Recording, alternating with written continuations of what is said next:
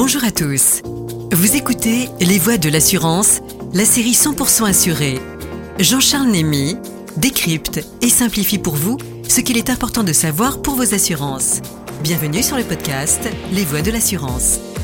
Bonjour à toutes et à tous, nous allons parler maintenant d'un sujet financier, comment placer son argent en 2020 et pour cela je reçois Mathieu Breton. Vous êtes directeur de Bred Banque Privée. Bonjour Mathieu Breton. Bonjour. Alors ma première question, euh, compte tenu de l'environnement, des marchés financiers immobiliers qui semblent au plus haut, des taux d'intérêt qui eux semblent au plus bas, voire des fois négatifs, quelques tensions géopolitiques, comment on va passer son argent en 2020 sur un horizon de moyen long terme? Alors en préambule, et selon moi, il convient de bien garder à l'esprit trois choses. Tout d'abord, nous sommes depuis quelques années confrontés à une baisse très régulière des taux de rémunération des actifs dits sans risque ou peu risqués. Par exemple, en 2019, la performance des fonds en euros de l'assurance vie sera comprise entre 0,90 et 1,30% selon les contrats et les compagnies. Et les taux court terme, comme Léonia capitalisé, sera à moins 0,40%. Ce qui implique donc d'aller chercher de la performance sur d'autres natures de placement. En second lieu, la notion de durée, c'est-à-dire le temps qu'on s'est fixé pour optimiser son épargne, est primordiale et ce, indépendamment des tendances à l'horizon d'une année que l'on tente de décrypter avec plus ou moins de bonheur, il faut le dire. Enfin, il est nécessaire de mettre systématiquement en perspective les différents contenants comme assurance vie, compte titre, PEA et leurs vertus complémentaires, avec les multiples possibilités d'investissement qu'ils offrent, qui s'enrichissent chaque année un peu plus. Alors si je comprends bien, il est toujours, temps de diversifier. Oui, car les, les différentes classes d'actifs, actions, côté ou non, obligations, immobilier de placement, produits structurés, etc., etc., ne sont pas toutes corrélées entre elles. Elles n'ont pas toutes la même volatilité et la même liquidité. En revanche, elles permettent de générer de la performance dans la durée si l'investisseur a fait preuve de patience, de calme, et particulièrement en période troublée, et de discipline. Alors parlez-nous maintenant un peu plus précisément de l'assurance vie. Est-ce que c'est toujours un produit à privilégier euh, en 2020, après tout ce que l'on a pu entendre sur le sujet, notamment sur les fonds en euros? Alors l'assurance vie, c'est toujours un produit à privilégier parce qu'il offre plusieurs atouts incontournables et ce, sans limitation de montant investi. Une clause bénéficiaire adaptable à tout moment, la possibilité de transmettre des capitaux à ses proches dans d'excellentes conditions, la possibilité d'effectuer des arbitrages en son sein sans aucune fiscalité et une fiscalité attractive sur les rachats. En ce qui concerne les contrats en architecture ouverte, il y a une gamme considérable de placements très complémentaires entre eux. Il y a le fonds en euros, dont le capital brut des frais de gestion est garanti, mais dont le rendement baisse significativement d'année en année.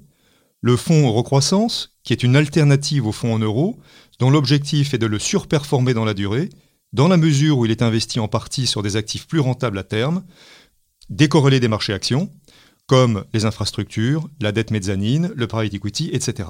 Alors le private equity, je vous coupe, c'est donc le capital risque. Absolument. Il y a également les produits structurés, qui, en fonction d'une durée de placement prédéterminée, procure un rendement et une protection, ce qui n'est pas une garantie, du capital fixé à l'avance. Il y a aussi les SCPI de rendement, qui génèrent entre 3 et 5% de rentabilité par an en moyenne.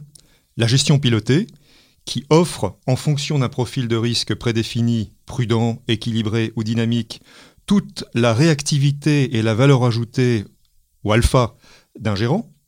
Il y a aussi les fonds thématiques, par exemple, l'investissement socialement responsable, dit ISR, qui prend en compte des critères environnementaux, sociaux et de gouvernance d'entreprise.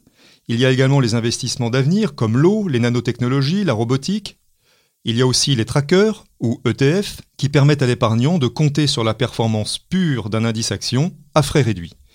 Et enfin, pour les plus enclins à prendre un risque avec des perspectives de rentabilité plus importantes à terme, 8 à 12% en moyenne par an, le private equity, aidé en cela par la loi Pacte, qui l'autorise aujourd'hui en assurance vie, sous condition. Alors, vous nous l'avez expliqué, l'assurance vie permet une diversification très importante euh, des, sur les marchés financiers et des titres, ce qu'on on appelle des unités de compte hein, dans les contrats d'assurance vie. Mais il n'y a pas que l'assurance vie, il y a aussi le plan d'épargne en action, qu'est-ce qu'on en fait aujourd'hui, et le nouveau plan d'épargne retraite. Alors, en ce qui concerne le plan d'épargne en action, PEA, qui est plafonné à 150 000 euros de versement par conjoint, l'idée, phare est bien d'investir en actions France et Europe sur la durée optimale de ce PEA, c'est-à-dire 8 ans. Diversifier entre grandes valeurs de la zone euro et valeurs moyennes permet à mon sens de couvrir l'ensemble du spectre. Face d'ailleurs à la volatilité des marchés, qui nécessite une veille permanente et une capacité d'arbitrage immédiate, la gestion sous mandat me semble être une très bonne solution. Le PER Alors, le PER, donc le plan d'épargne retraite individuelle, c'est un outil complémentaire à l'assurance vie.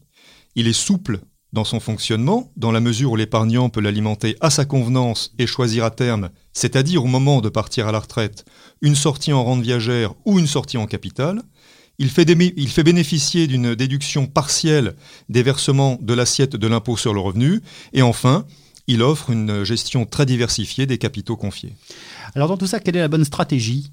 Pour l'année qui s'ouvre, euh, de diversification Est-ce qu'il faut placer régulièrement pour lisser les performances? On l'entend souvent. Alors, diversifier, c'est nécessaire.